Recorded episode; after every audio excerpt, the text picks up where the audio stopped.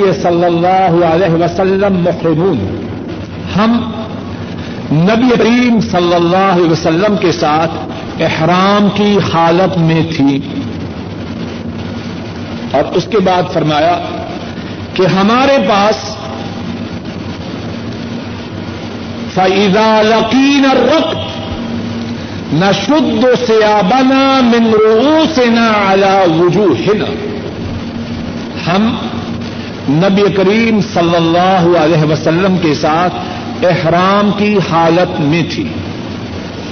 جب ہمارے پاس سے قافلہ گزرتا تو ہم اپنی چدروں کو اپنے سروں سے اپنے چہروں پر ڈال لیتی۔ ذرا توجہ سے سنیے اور یاد رکھیے۔ اور حدیث کے الفاظ ہیں فعیدہ لقین رق نہ سیابنا من رؤوسنا على وجوہنا جب ہمارے پاس سے کوئی قافلہ گزرتا تو ہم اپنے کپڑوں کو اپنے سروں سے اپنے چہروں پہ ڈال لیتی۔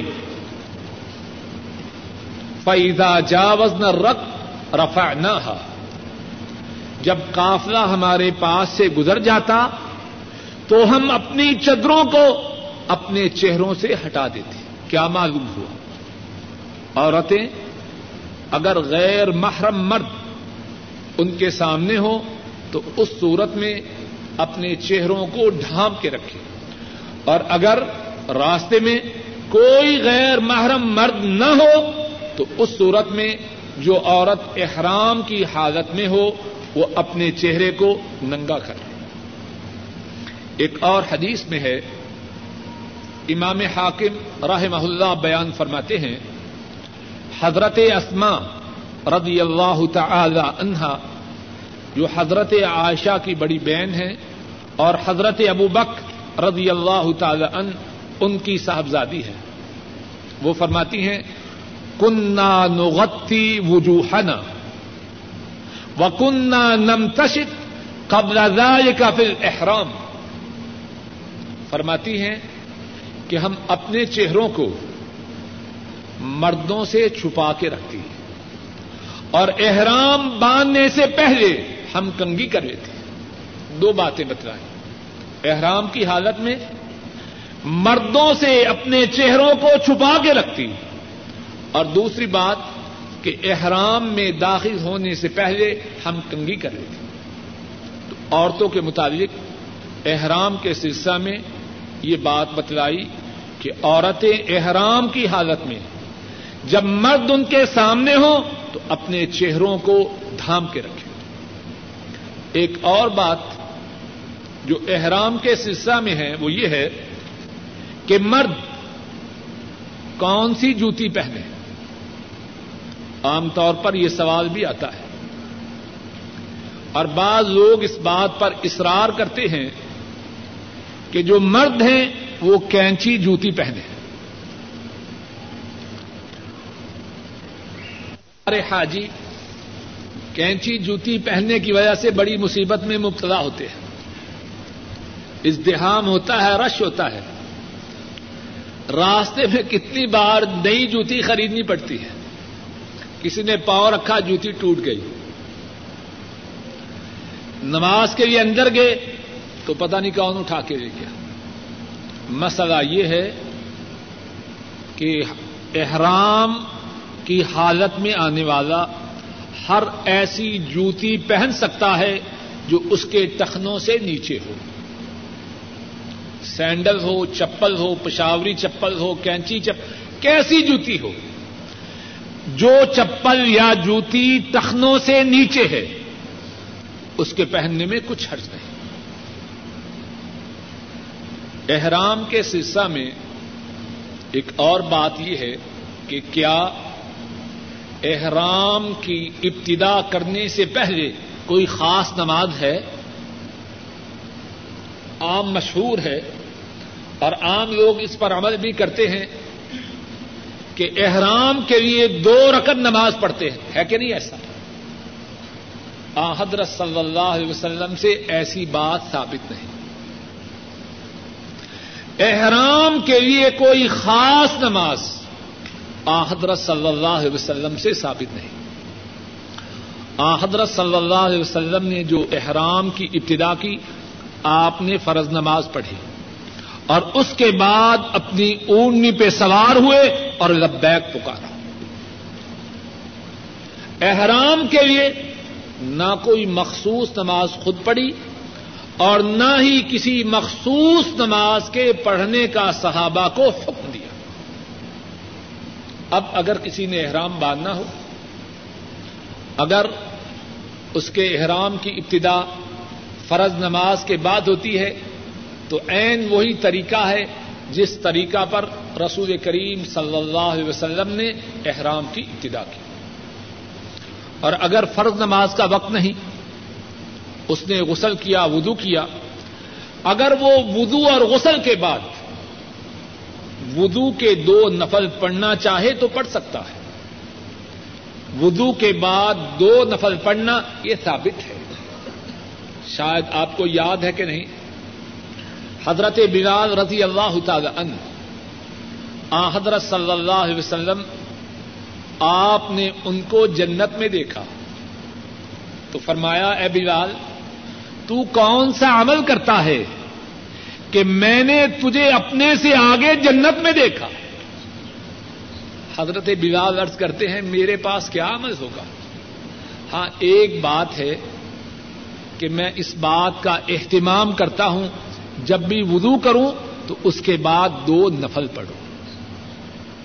تو وضو کے بعد دو سنت، دو نفل پڑھنا یہ ثابت ہے۔ اگر کوئی شخص احرام سے پہلے جب وضو اور غسل کرے، تو وضو کے نفلوں کی نیت سے دو نفل پڑھ لے، اس کی اجازت ہے۔ لیکن احرام کی نیت سے کوئی نماز پڑھے، آ، حضرت صلی اللہ علیہ وسلم سے یہ بات ثابت ہے۔ ایک اور بات احرام کے سلسلہ میں یہ ہے کہ کیا احرام باندھتے ہوئے کوئی نیت کرنی ہے؟ احرام باندھتے ہوئے کوئی نیت کرنی ہے؟ آ، حضرت صلی اللہ علیہ وسلم سے عمرہ اور حج کی نیت زبان سے کرنا ثابت ہے۔ تین اعمال ایسے ہیں، سن لیجیے تین اعمال ایسے ہیں جن کی نیت زبان سے کرنا ثابت ہے۔ اور وہ تین اعمال کیا کیا ہیں؟ عمرہ، حج اور قربانی۔ ان کے علاوہ جو اعمال ہیں، ان میں زبان سے نیت کے الفاظ بولنا حضرت صلی اللہ علیہ وسلم سے ثابت نہیں۔ اور مسلمان کی شان کیا ہے؟ جہاں اللہ کے حبیب بولے، وہاں وہ بولے۔ جہاں وہ خاموش رہے، وہاں وہ بھی خاموش رہے۔ ہمارے ہندو پاک میں بہت سے لوگ جب نماز کے لیے کھڑے ہوتے ہیں تو کیا کہتے ہیں؟ چار اکن نماز، سنت موقع اوپر زمین کے نیچے آسمان کے، اتنی لمبی نیت کرتے ہیں۔ آ، حضرت صلی اللہ علیہ وسلم سے یہ قطعی طور پر ثابت نہیں۔ اور جو بات آپ سے ثابت نہیں، دین میں اس کو داخل کرنا اس میں خیر نہیں، اس میں خرابی ہے۔ عمرہ کی نیت یہ زبان سے کرنی ہے۔ حج کی نیت زبان سے کرنی ہے۔ قربانی کرتے ہوئے زبان سے بولنا ہے۔ کیوں؟ کیونکہ مدینے والے صلی اللہ علیہ وسلم نے ان تینوں مقامات پر اپنی نیت کا اظہار اپنی زبان مبارک سے کیا۔ عمرہ کی نیت اس طرح کرنی ہے۔ لبیک اللہ عمرتن۔ اے اللہ میں حاضر ہوں۔ اے اللہ، میں حاضر ہوں تیری رضا کے لیے عمرہ کے ادا کرنے کے لیے۔ اور اگر وہ حج بدل کر رہا ہے، کسی اور کی طرف سے عمرہ اور حج کر رہا ہے، تو اس کا نام لے۔ اے اللہ، میں حاضر ہوں، میں حاضر ہوں فلاں کی طرف سے عمرہ کے ادا کرنے کے لیے۔ جس کی طرف سے حج بدل کر رہا ہے، اس کا نام لینا بھی سنت سے ثابت ہے۔ حضرت عبداللہ ابن عباس رضی اللہ تعالی عنہما بیان فرماتے ہیں، ایک شخص لبیک پکار رہا تھا اور کہہ رہا تھا، لبیک ان شبرما اے اللہ میں حاضر ہوں، اے اللہ میں حاضر ہوں شبرما کی طرف سے اے اللہ میں حاضر ہوں، اے اللہ میں حاضر ہوں شبرما کی طرف سے۔ رسول کریم صلی اللہ علیہ وسلم اس سے پوچھتے ہیں، من شبرما شبرما کون ہے؟ وہ شخص کہتا ہے اخلی او قریب اللی شبرما میرا بھائی ہے یا میرا کوئی قریبی ہے؟ آپ فرماتے ہیں احجتا ان نفس تو نے اپنا حج کیا ہے؟ وہ شخص جواب میں کہتا ہے، میں نے اپنا حج تو نہیں کیا۔ آپ فرماتے ہیں، پہلے اپنا حج کرو، بعد میں شبرما کی طرف سے حج کرنا۔ تو کیا معلوم ہوا؟ اگر کسی اور کی طرف سے عمرہ اور حج کر رہا ہو، تو اس کا نام بھی لینا ہے۔ اور ایک اور بات، جو شبرما کی طرف حج کے واقعہ سے معلوم ہوئی، اگر کوئی شخص حج بدل کرنا چاہے، تو ضروری ہے کہ پہلے سے اپنا حج کر چکا ہو۔ اور ایک اور بات جو احرام کے ساتھ ہے، وہ یہ ہے کہ جب عمرہ کی نیت کی، تو اب لبیک کے پکارنے کو شروع کرے لبیک اللہ لبیک لبیک لا شریک لک لبیک، ان الحمد والنعمت لک والملک لا شریک لک۔ اور اس کا معنی یہ ہے، لبیک، اے اللہ میں حاضر ہوں اے اللہ میں حاضر ہوں لبیک اللہ لبیک، اے میرے اللہ، میں حاضر ہوں، میں حاضر ہوں۔ لا شریک لک۔ آپ کا کوئی شریک نہیں۔ ان الحمد والنعمت لک والملک بے شک تعریف آپ کے لیے ہے۔ نعمت آپ کی طرف سے ہے۔ بادشاہی آپ کی طرف سے ہے۔ لا شریک الگ آپ کا کوئی شریک نہیں۔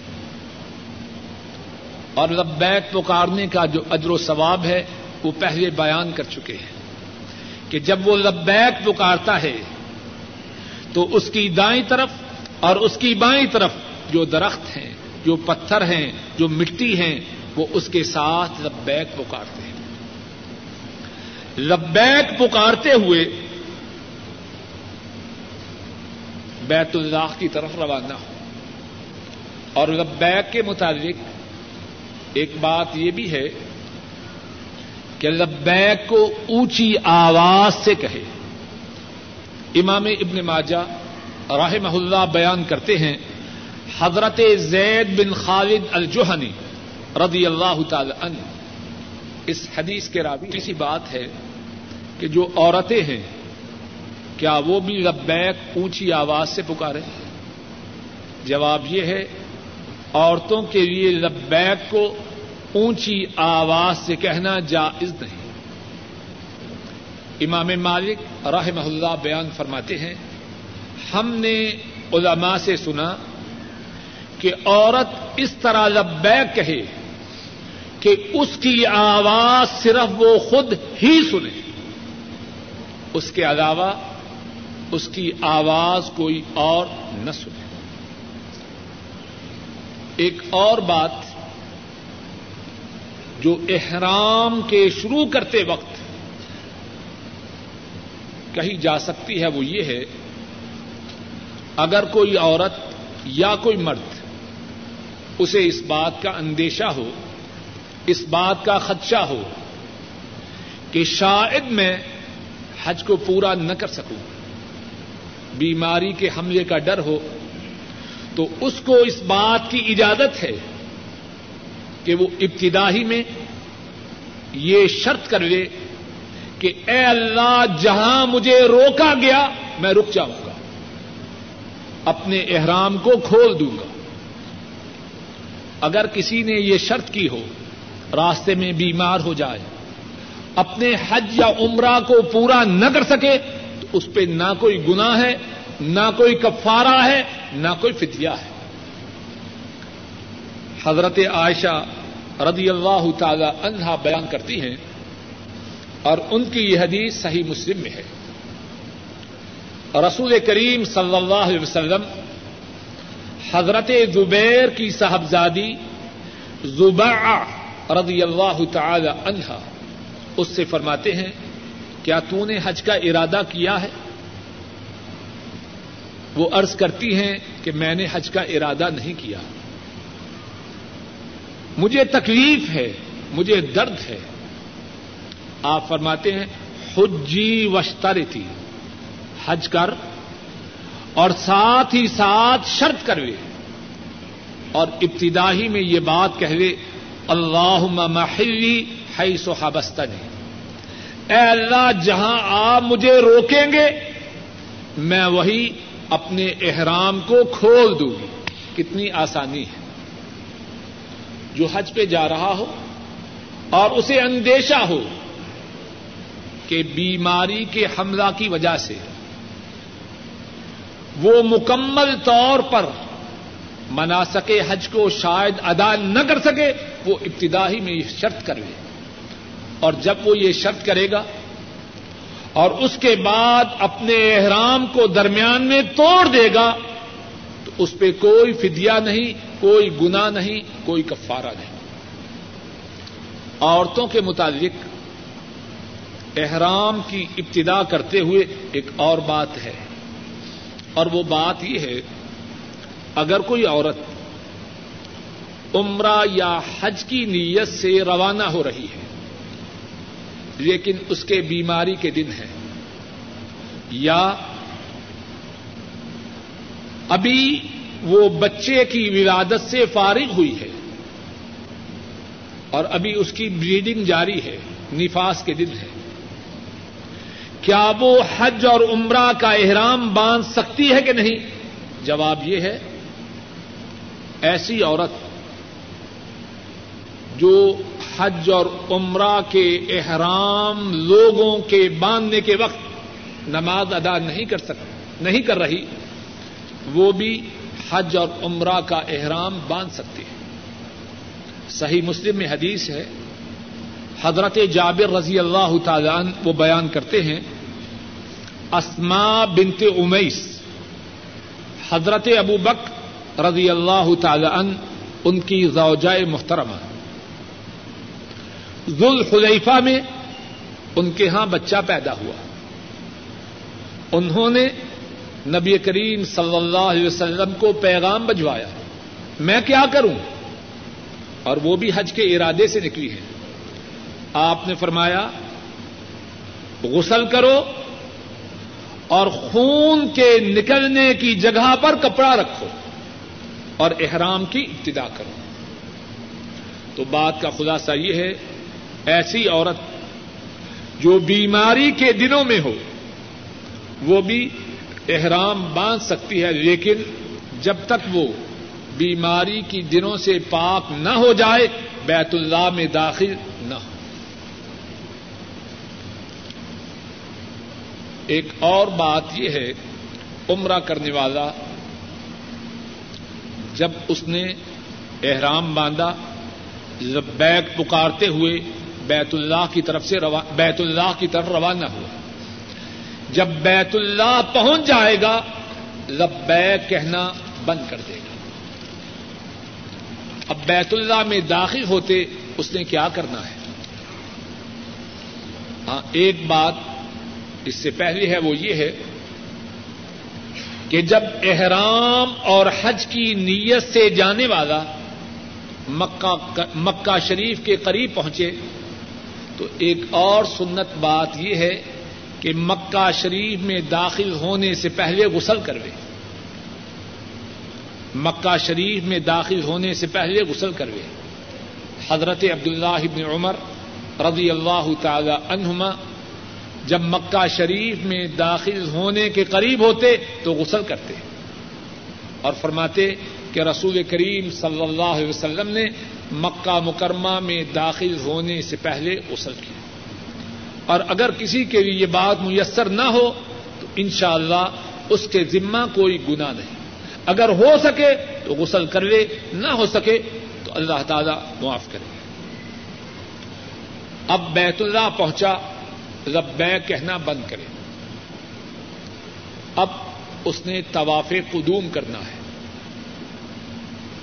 طواف قدوم وہ طواف جو مکہ آنے کے بعد سب سے پہلا طواف ہے۔ اس طواف میں دو باتیں باقی طوافوں سے الگ ہیں۔ اور وہ دو باتیں یہ ہیں کہ اس طواف کے جو ابتدائی تین چکر ہیں، وہ پہلوانوں کی طرح بھاگ بھاگ کے لگانے ہیں۔ چھوٹے چھوٹے قدم اور کندھوں کو ہلا کے چلنا ہے۔ اور دوسری بات یہ ہے کہ اپنے دائیں کندھے کو ننگا رکھنا ہے۔ اپنی چادر اس طرح لے کہ بایاں کندھا چادر کے نیچے چھپا ہو اور دایاں کندھا ننگا۔ تین چکروں میں پہلوانوں کی طرح چھوٹے چھوٹے قدموں کے ساتھ بھاگنا ہے۔ اور طواف کی جو ابتدا ہے، بسم اللہ اللہ اکبر کہہ کے حجر اسود سے طواف کو شروع کرنا ہے۔ اگر ممکن ہو تو حجر اسود کو بوسا دے۔ اگر ممکن نہ ہو، حجر اسود کو اپنے ہاتھ سے چھوئے۔ اگر ہاتھ سے چھونا ممکن نہ ہو، کسی چیز سے چھونا ممکن ہو، اس سے چھوئے۔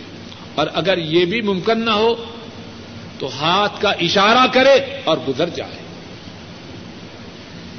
لیکن حجر اسود کو بوسا دینے کے لیے یا حجر اسود کو چھونے کے لیے باقی مسلمانوں کو اذیت نہ دے۔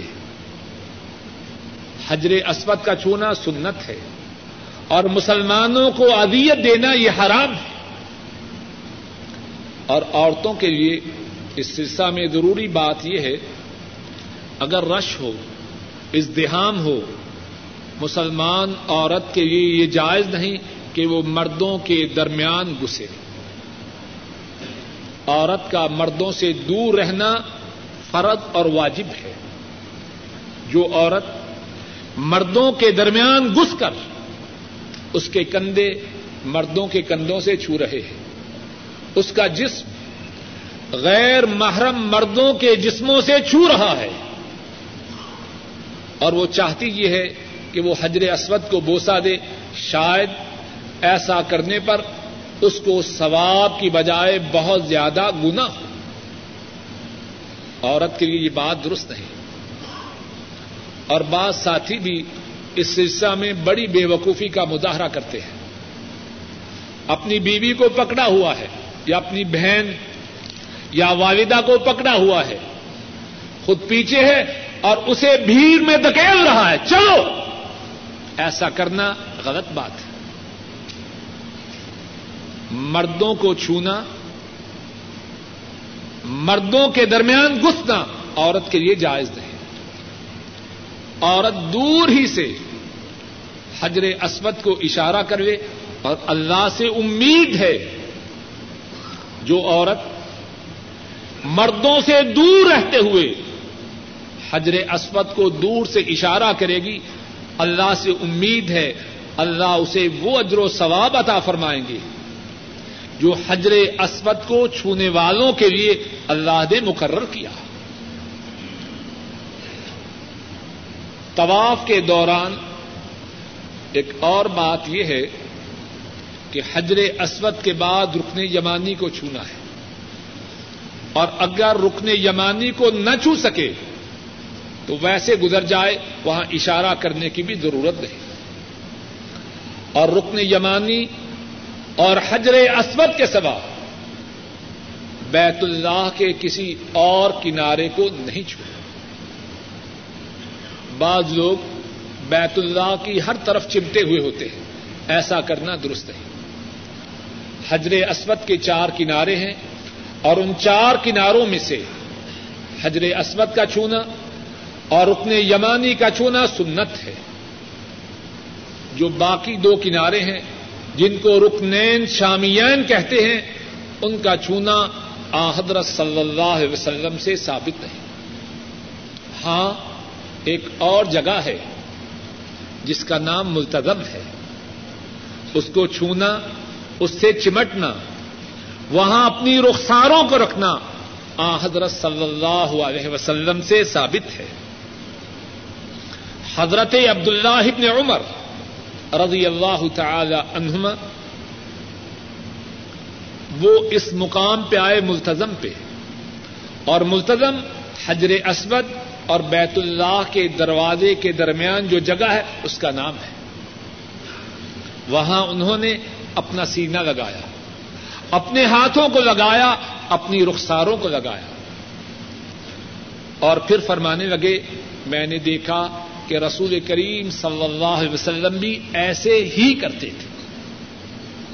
تو ملتظم سے چمٹنا ملتظم کو چھونا ملتظم پہ اپنی رخساروں کو رکھنا یہ سنت سے ثابت ہے۔ طواف کے متعلق ایک اور بات یہ ہے کہ رکن یمانی اور حجر اسود کے دوران آ حضرت صلی اللہ علیہ وسلم سے ثابت ہے کہ یہ دعا پڑی جائے، ربنا آتنا فی الدنیا حسنا وفی الآخرت حسنا وقنا عذاب النار۔ اے ہمارے رب، ہمیں دنیا میں بھلائی عطا فرما۔ اور آخرت میں بھی بھلائی عطا فرما اور جہنم کی آگ سے ہم کو محفوظ رکھ۔ اس کے علاوہ طواف کے سات چکروں میں کوئی خاص دعا ثابت نہیں۔ کتنے لوگ ہیں، انہوں نے دعائیں بنا رکھی ہے پہلے چکر کی دعا، دوسرے چکر کی دعا، تیسرے چکر کی دعا، یہ سب چکر ہیں۔ حضرت صلی اللہ علیہ وسلم سے ایسی کوئی بات ثابت نہیں۔ اور اس میں بڑی محرومی ہے اصل۔ میں اصل بات یہ ہے کہ مسلمان جب بیت اللہ کا طواف کر رہا ہو، اس کے دل و دماغ میں یہ تصور ہو، اے اللہ، میں آپ کے دروازے پہ آ پہنچا۔ اب اگر میں آپ کے دروازے سے ٹھکرایا گیا تو کس کے دروازے پہ جاؤں گا؟ اس کے دل و دماغ میں یہ تصور ہو۔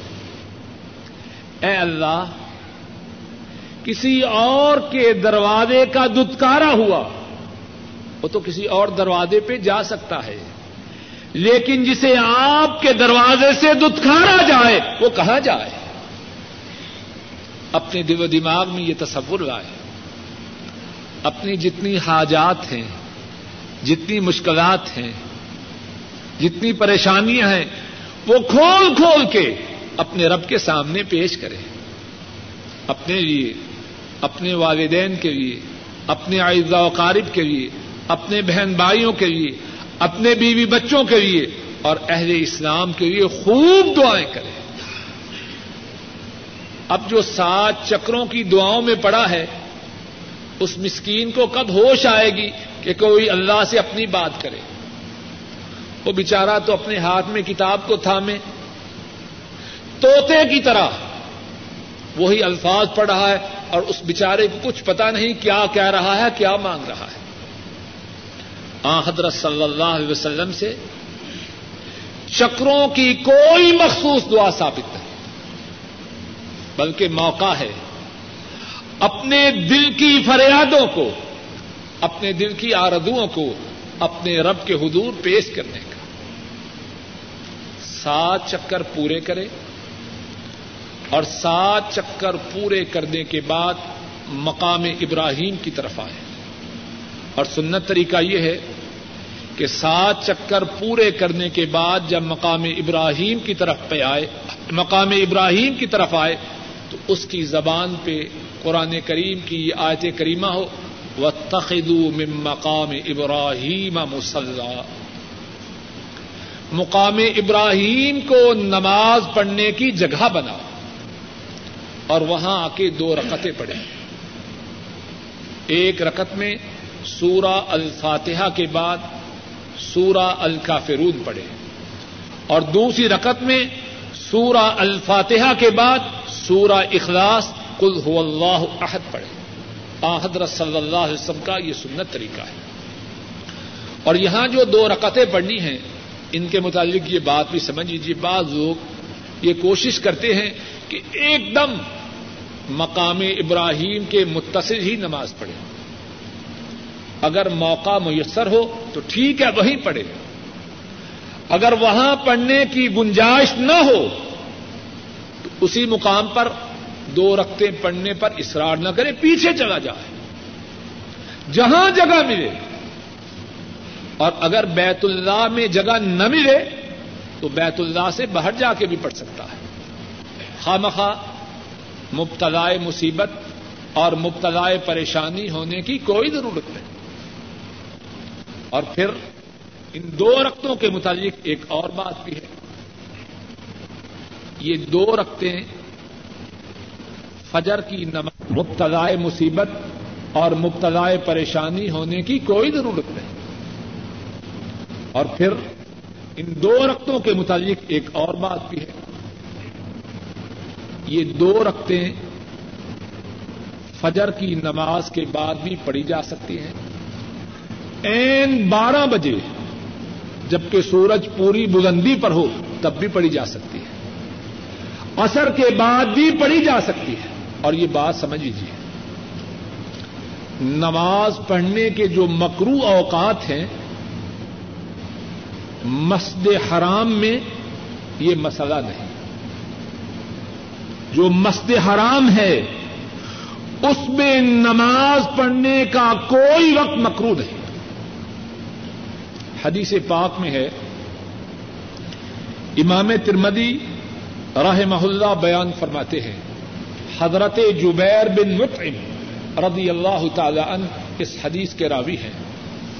رسول کریم صلی اللہ علیہ وسلم فرماتے ہیں، یا بنی ابد مناف، یا بنی ابد مناف، لا تمنعوا احدا، طاف بهذا البيت وصلى بهذا البيت اية ساعة شام ليل او نهار۔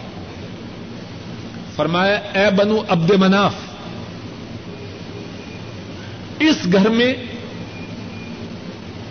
کوئی شخص جس وقت طواف کرنا چاہے یا جس وقت نماز پڑھنا چاہے، رات میں یا دن میں، اس کو نہ طواف سے روکو، نہ نماز سے روکو.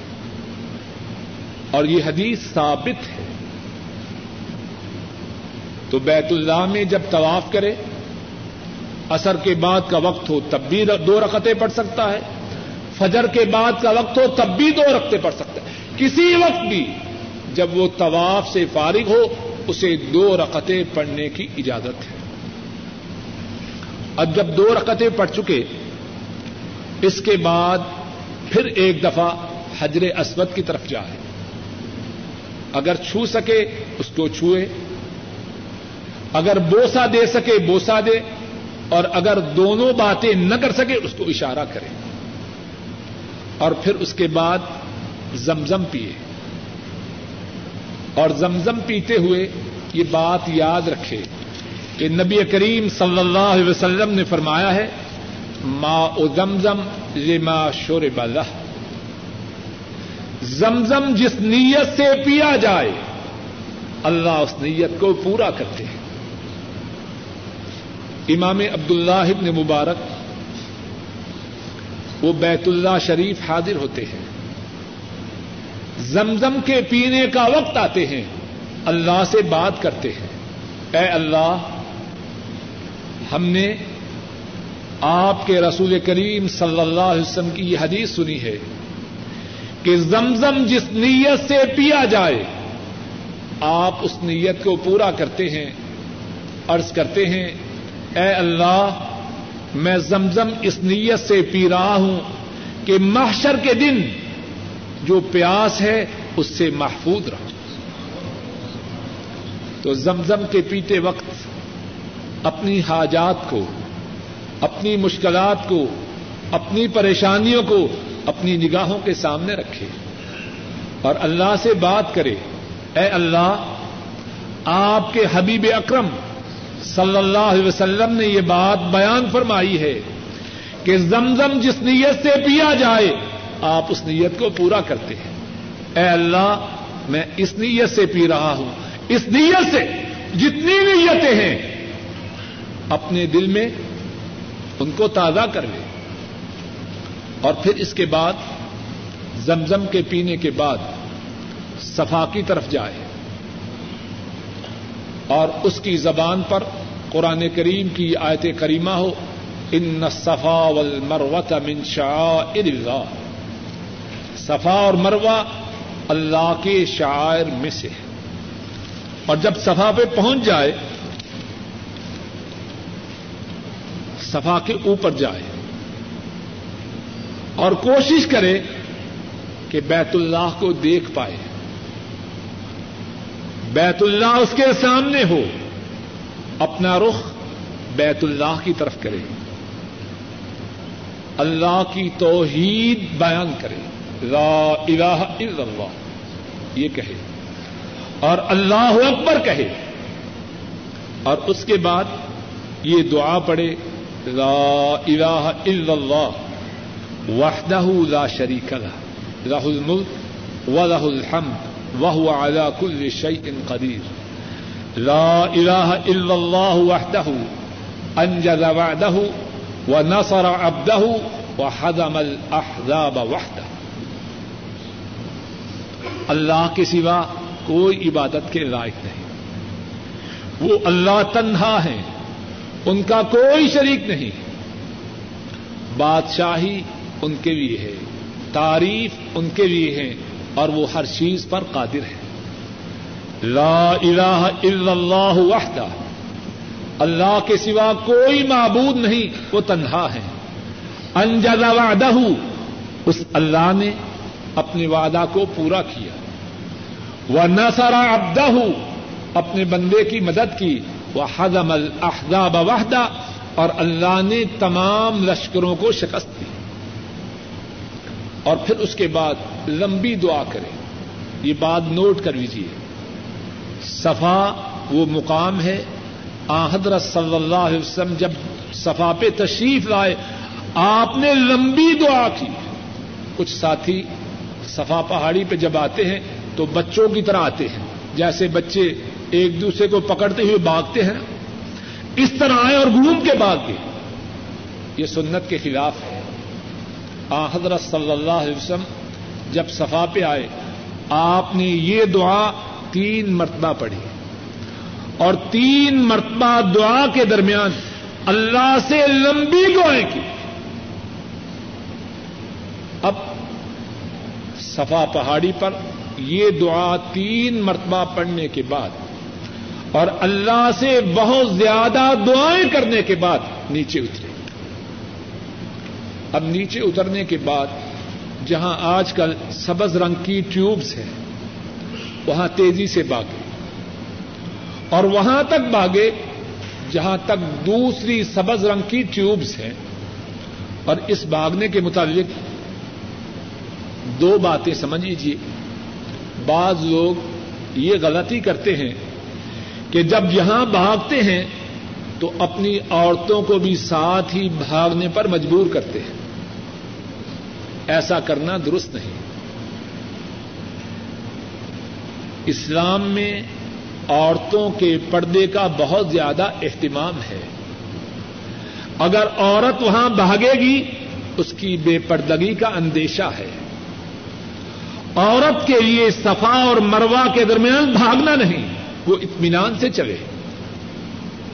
اور دوسری بات جو بعض لوگ غلط کرتے ہیں، کہ جب وہ ایک دفعہ بھاگنا شروع کرتے ہیں، تو مروا تک بھاگتے ہی جاتے ہیں۔ یہ بھی درست نہیں۔ اور پھر اسی بات کو دوہراتا ہوں۔ حج اور عمرہ کس طرح کرنا ہے؟ جس طرح کس نے کیا؟ مدینے والے۔ جہاں وہ بھاگے، وہاں ہم نے باغنا ہے۔ جہاں وہ چلے، وہاں باغنا درست ہے یا غلط ہے؟ وہاں باغنا درست ہے مروا پہ پہنچے، جو کام صفا پہ کیا، وہی کام مروا پہ کرنا۔ ہے اور یہ بات نوٹ کیجیے مروا کا مقام بھی وہ مقام ہے۔ آ، حضرت صلی اللہ علیہ وسلم نے اس مقام پر لمبی دعا کی۔ تین دفعہ دعا وہی پڑے جو صفا پہ پڑی اور پھر لمبی دعائیں کرے۔ اس طرح سات چکر پورے کرے۔ اور ایک چکر ہے صفا سے مروا تک، دوسرا چکر ہے مروا سے صفا تک۔ اور یہاں بھی بعض وہ غلطی کرتے ہیں۔ صفا سے چلتے ہیں مروا پر اور مروا سے جب صفا پہ آتے ہیں تو کہتے ہیں ایک چکر پورا ہوا۔ یہ غلط ہے۔ صفا سے مروا ایک چکر مروا سے صفا دو چکر۔ اور ساتواں چکر ہے وہ کہاں ختم ہوگا؟ مروا پر۔ اب اس چکر کو پورا کرنے کے بعد ہجامت بنوانی ہجامت کے متعلق بھی دو تین باتیں قابل تنبی ہیں۔ ایک بات تو یہ ہے کہ وہاں چھوٹے چھوٹے بچے ہاتھوں میں کینچیاں لیے ہوئے پھرتے ہیں۔ ایک ریال لیا اور کہا، بال کاٹو۔ اور کتنے ہی عمرہ سے فارغ ہونے والے دو چار بال ادھر سے کاٹتے ہیں، دو چار بال ادھر سے کاٹتے ہیں۔ اور سمجھتے ہیں کہ کام تمام ہوا۔ ایسا کرنا غلط ہے۔ بالوں کا کٹوانا اس کی صورت یہ ہے کہ ابتدا سے انتہا تک سارے بالوں کو ہلکا کروایا جائے۔ اور بعض ساتھی ماشاء اللہ ایسے بھی ہیں کہ ان کو بالوں سے بڑا پیار ہے۔ عمرہ نامکمل ہے تو ہوتا رہے، لیکن بال وہ خراب نہ ہو۔ یہ محرومی کی بات ہے، بدقسمتی کی بات ہے۔ بالوں کے کاٹنے کے متعلق دوسری بات یہ ہے کہ خواتین کا جو بالوں کو کاٹنا ہے، وہ ایک پور کے برابر ہے۔ جس کو پنجابی میں پوٹا کہتے ہیں۔ لیکن اس سلسلے میں جو عام طور پر غلطی ہوتی ہے، وہ یہ ہے کہ بہت سی عورتیں اسی مقام پر اپنے بالوں کو نکالتی ہیں اور وہی کاٹتی ہیں۔ ایسا کرنا حرام ہے۔ مسلمان عورت کے لیے یہ بات جائز نہیں۔ کہ اس کے بالوں کو کوئی غیر محرم مرد دیکھے۔ کتنی محرومی ہے۔ ابھی اتنی بڑی عبادت کی۔ اور ابھی ایسی بات کر رہی ہے جو حرام ہے۔ مسلمان عورت اپنے بالوں کو کسی غیر محرم مرد کے سامنے نہ کھولے۔ جہاں ہوٹل میں، کمرے میں ٹھہرے ہیں وہاں جا کے۔ اپنی گاڑی میں اور اگر اور کوئی جگہ ممکن نہ ہو، تو الحمد للہ وہاں عورتوں کے لیے بیت الخلا ہے۔ وہاں اندر جا کے، تاکہ کوئی غیر محرم مرد مسلمان عورت کے بعد نہ دیکھے۔ اب ہجامت بنوائی، عمرہ اللہ کے فضل و کرم سے مکمل۔ اب اس کے بعد حج ہے۔ آٹھ تاریخ کو، جہاں موجود ہیں، وہیں سے حج کا احرام باندھنا ہے۔ اور حج کا احرام باندھنے کے بعد یا پہلے بیت اللہ میں آنا ضروری نہیں۔ جہاں موجود ہیں، وہیں سے احرام باندھیے اور مینا کی طرف روانہ ہو جائیے۔ مینا میں ظہر اثر مغرب، عشاء اور فجر پانچ نمازیں پڑھنی ہیں۔ اور پانچوں نمازیں ان کے اوقات میں پڑھنی ہے۔ ظہر کو اثر کے ساتھ اور مغرب کو عشاء کے ساتھ جمع نہیں کرنا۔ کیوں؟ رسول کریم صلی اللہ علیہ وسلم نے جمع نہیں کیا۔ پانچوں نمازیں ان کے اوقات میں پڑھنی ہے اور کثر پڑھنی ہے ظہر کی کتنی رکھتے دو۔ اثر کی؟ دو۔ مغرب کی تین۔ عشاء کے دو فرد اور وطر اور فجر کی دو سنتیں اور دو فرض۔ اب جب فجر کی نماز پڑھی تو وہ دن کون سا ہے؟ نو تاریخ کا۔ سورج کے نکلنے کے بعد مناسب روانہ ہوتا ہے۔ اگر ممکن ہو تو سورج کے زوال سے پہلے عرفات کے قریب پہنچ کر عرفات سے باہر رہنا ہے۔ اور اگر عرفات سے پہلے ٹھہرنا تو زہر کی نماز پڑھنی ہے۔ کتنی رکھتے ہیں؟ دو رکھتے ہیں۔ اور اس کے بعد اقامت ہو اثر کی نماز کی، اور اثر کی نماز کی دو رقطیں پڑھنی ہے اثر اور ظہر دونوں نمازوں کے لیے ایک اذان ہے۔ اور دونوں نمازوں کے لیے ایک ایک اقامت ہے۔ پھر اس بات کو سمجھیے۔ عام دنوں میں ظہر اور اثر ان دونوں کے لیے کتنی اذانیں ہیں؟ بولیے۔ دو ہیں یا ایک ہے؟ لیکن عرفات میں ان دونوں نمازوں کے لیے کتنی اذانیں ہیں؟ کیوں؟ یہ بات سمجھ لیجیے حج کے مسائل کے ساتھ ساتھ اس بات کو بھی سمجھ لیجیے اور یہ بات انتہائی اہم اور ضروری ہے۔ اور اس بات کے سمجھنے پر تمام عبادات کی قبولیت کے لیے جو دو شرطیں ہیں، ان میں سے ایک شرط اسی بات کے سمجھنے میں ہے۔ اللہ کے ہاں جو عبادات کی قبولیت کی شرائط ہیں، جس طرح کے گزشتہ درس میں ارض کیا، وہ دو ہیں۔ ایک شرط یہ ہے کہ عمل کرتے ہوئے اللہ کی رضا کو حاصل کرنا مقصود ہو۔ اور دوسری شرط یہ ہے عبادت اس طریقے پر کی جائے جس طریقے پر محمد مصطفیٰ صلی اللہ علیہ وسلم نے کی۔ ہر روز ظہر کی اذان الگ اثر کی ادان الگ ہے، لیکن عرفات میں دو ادانے نہیں، ایک ادان ہے۔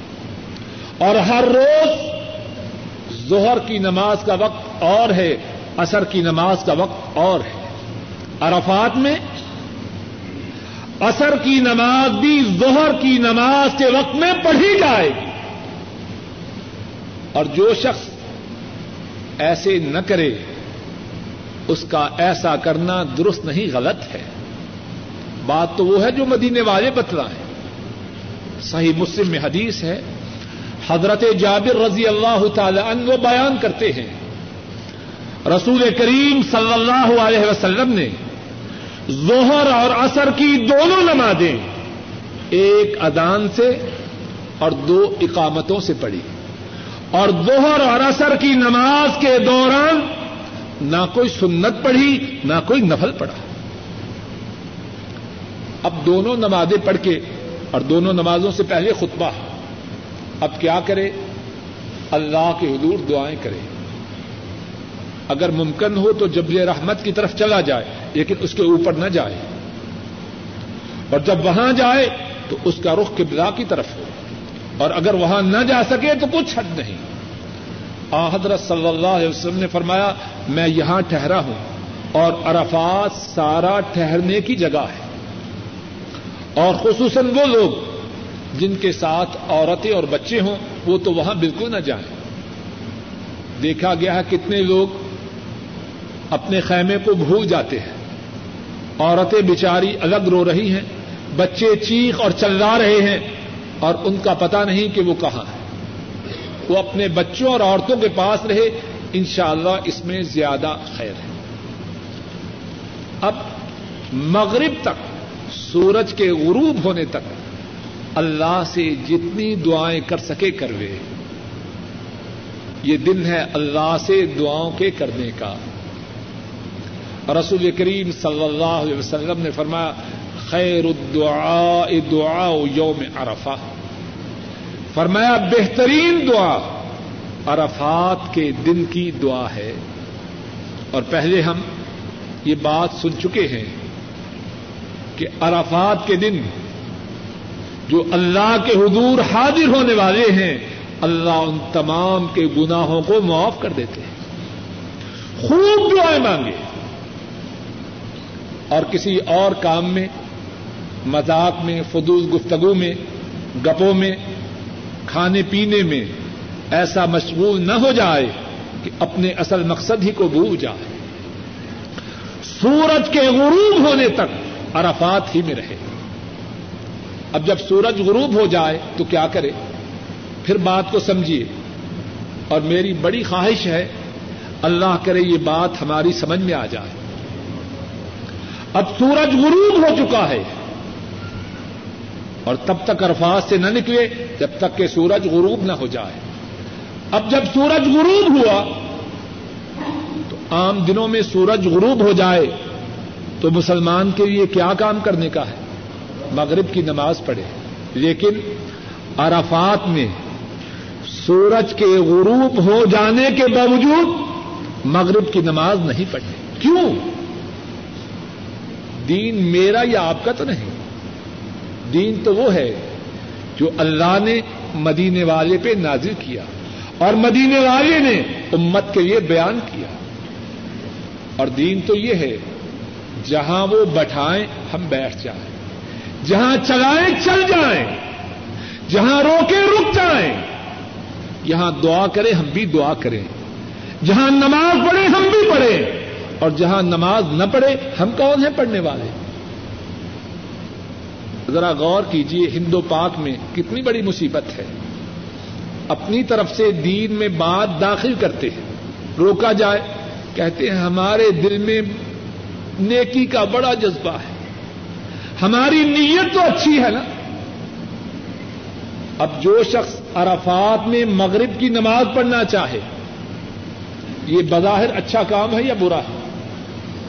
لیکن اس کو اجازت نہیں۔ اجازت نہیں۔ مغرب ہو چکی ہے۔ سورج غروب ہو چکا ہے۔ اور یہ بھی معلوم ہے کہ مغرب کا مغرب کی نماز کا وقت بہت مختصر ہے۔ لیکن اس کے باوجود یہاں نماز نہیں پڑھنی۔ مزدلفہ کی طرف روانہ ہو جائے۔ مزدلفہ میں پہنچ کر ایک اذان ہو۔ پھر اقامت ہو، مغرب کی تین رقطیں پڑے پھر دوسری اقامت ہو، عشاء کے دو فرض پڑے مغرب اور عشاء کے درمیان کوئی نفل، کوئی سنتیں نہیں پڑی اور پھر وت پڑے اور کھا پی کے سو جائے اور یہاں بھی اس بات کو نوٹ کیجیے مغرب اور عشاء دونوں کے لیے دو اذانیں نہیں، ایک اذان۔ اور پھر جب صبح کرے تو کون سی تاریخ ہے؟ دس تاریخ۔ ہے دس تاریخ کو دن کے روشن ہونے کے بعد سورج کے نکلنے سے پہلے، فجر سے لے کر دن کے روشن ہونے تک جتنا ذکر، جتنی دعائیں اللہ سے کر سکے خوب کرے۔ اور اگر مشر الحرام پہ جا سکے تو جائے۔ اگر نہ جا سکے تو آ حضرت صلی اللہ علیہ وسلم نے سارے مزدلفہ میں ٹھہرنے کی اجازت دی۔ دن کے روشن ہونے پر، سورج کے طلوع ہونے سے پہلے منا میں پہنچ منا کی طرف روانہ ہو جائے۔ اب آج دس تاریخ ہے اور آج کے جو اعمال ہیں وہ چار ہیں۔ اور وہ کیا کیا ہے ان میں سے پہلا عمل یہ ہے کہ جمرائے کبرا جو مکہ مکرمہ کی طرف ہے، وہاں آ کے سات کنکریاں مارے۔ اور ہر کنکری جب مارے تو بسم اللہ اللہ اکبر کہے۔ سات کنکریاں مارے اور واپس آ جائے اور وہاں دعا نہ کرے۔ آ حضرت صلی اللہ علیہ وسلم نے جب اس جمرا کو کنکریاں ماری، آپ نے دعا نہ کی۔ اس کے بعد دوسرا کام ہے قربانی کرے۔ تیسرا کام ہے حجامت بنوائے۔ چوتھا کام ہے بیت اللہ کی طرف جائے اور وہاں جا کے طواف افادہ کرے۔ اور پھر اس کے بعد سائی کرے۔ یہ چار کام ہیں۔ لیکن اگر کوئی شخص ان چار کاموں میں تقدیم و تاخیر کر لے پہلے حجامت بنوا لے، بعد میں کنکریاں مارے، یا پہلے حجامت بنوائے بعد میں قربانی کرے یا پہلے طواف کرے۔ آ، حضرت صلی اللہ علیہ وسلم نے ان سب باتوں کے متعلق فرمایا کہ تقدیم و تاخیر کرنے میں کچھ گنا نہیں۔ صحیح بخاری میں حدیث ہے۔ اور کتنی آسانی ہے، بعض لوگ بڑی مشکل پیدا کرتے ہیں۔ صحیح بخاری میں حدیث ہے، آ، حضرت صلی اللہ علیہ وسلم سے کتنے ہی لوگوں نے سوال کیا۔ ہم نے ان چار اعمال میں ترتیب کو باقی نہیں رکھا۔ آپ نے فرمایا کچھ حرج نہیں۔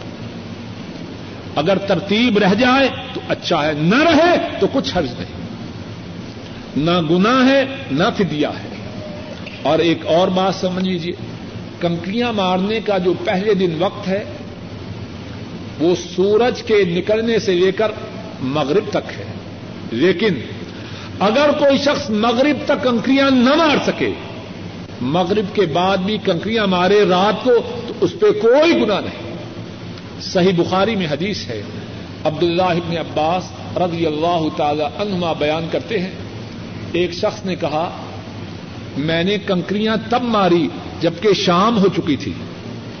آپ نے فرمایا، لا حرج، اس میں کوئی گنا نہیں، کتنی آسانی ہے۔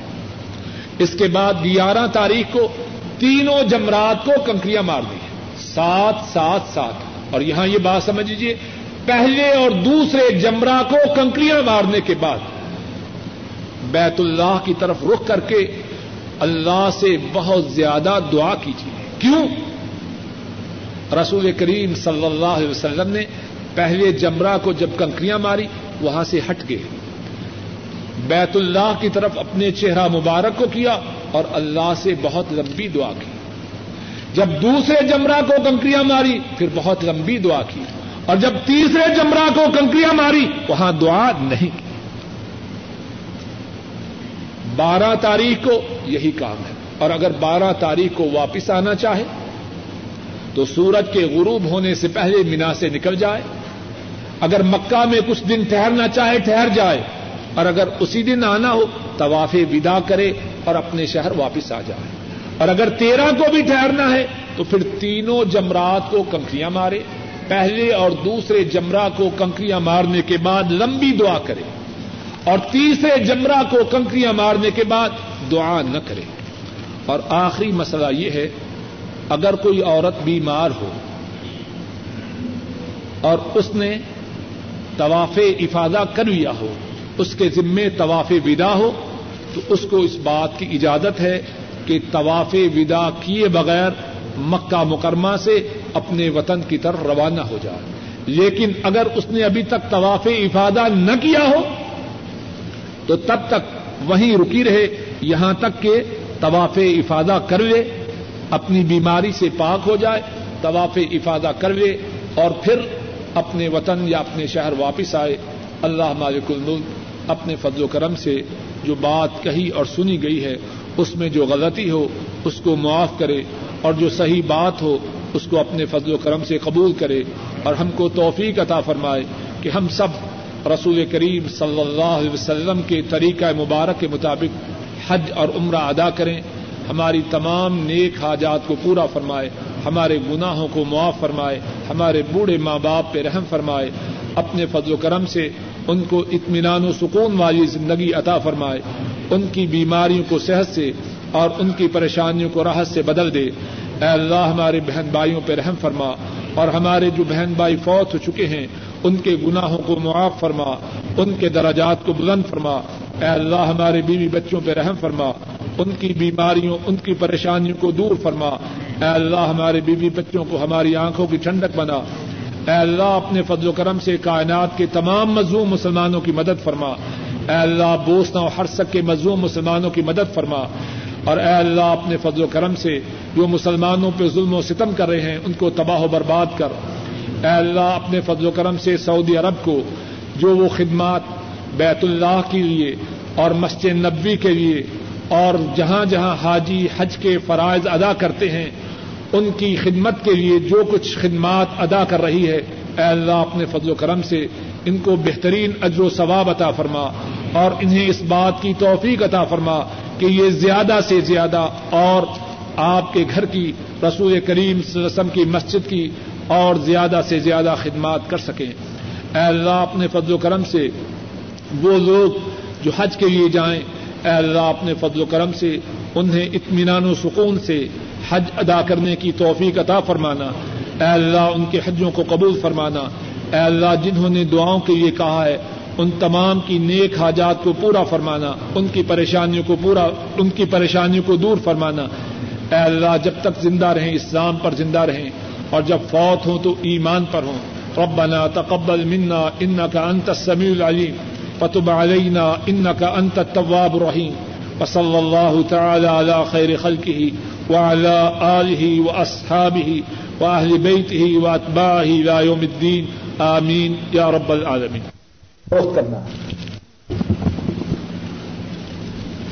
الحمد لله رب العالمين والصلاة والسلام على سيد المرسلين وعلى آله وأصحابه وأهل بيته وأتباعه إلى يوم الدين. اللهم أرنا الحق حقا وارزقنا اتباعه وأرنا الباطل باطلا وارزقنا اجتنابه. اللهم ألهمنا رشدنا واعذنا من شر أنفسنا. ایک بھائی نے سوال کیا ہے کہ کیا ایک ہی سفر میں ایک سے زیادہ عمرے ادا کیے جا سکتے ہیں؟ یا ایسا کرنا درست نہیں۔ سوال یہ ہے کہ کیا ایک ہی سفر میں ایک سے زیادہ عمروں کا ادا کرنا درست ہے یا نادرست؟ جواب یہ ہے کہ رسول کریم صلی اللہ علیہ وسلم عمرہ کے لیے تشریف لائے۔ اور حج کے لیے بھی تشریف لائے۔ آ، حضرت صلی اللہ علیہ وسلم نے جب آپ عمرہ کے لیے تشریف لائے، تو ایک سفر میں ایک مرتبہ سے زیادہ عمرہ نہ کیا۔ آ، حضرت صلی اللہ علیہ وسلم جب آپ نے مکہ مکرمہ سے مدینہ طیبہ کی طرف ہجرت کی اچھا بخاری صاحب نے بس کے لیے۔ صلی اللہ علیہ وسلم، جب آپ نے مکہ مکرمہ سے مدینہ طیبہ کی طرف ہجرت کی، چھ سال تک آپ مکہ مکرمہ تشریف نہ لائے۔ ہجرت کے چھٹے سال آپ اپنے چودہ سو ساتھیوں کے ساتھ عمرہ کی ادائیگی کے لیے تشریف لائے، لیکن مکہ کے ظالموں نے اس سال بھی عمرہ کرنے کی اجازت نہ دی۔ اور یہ بات طے پائی کہ آپ واپس چلے جائیے اور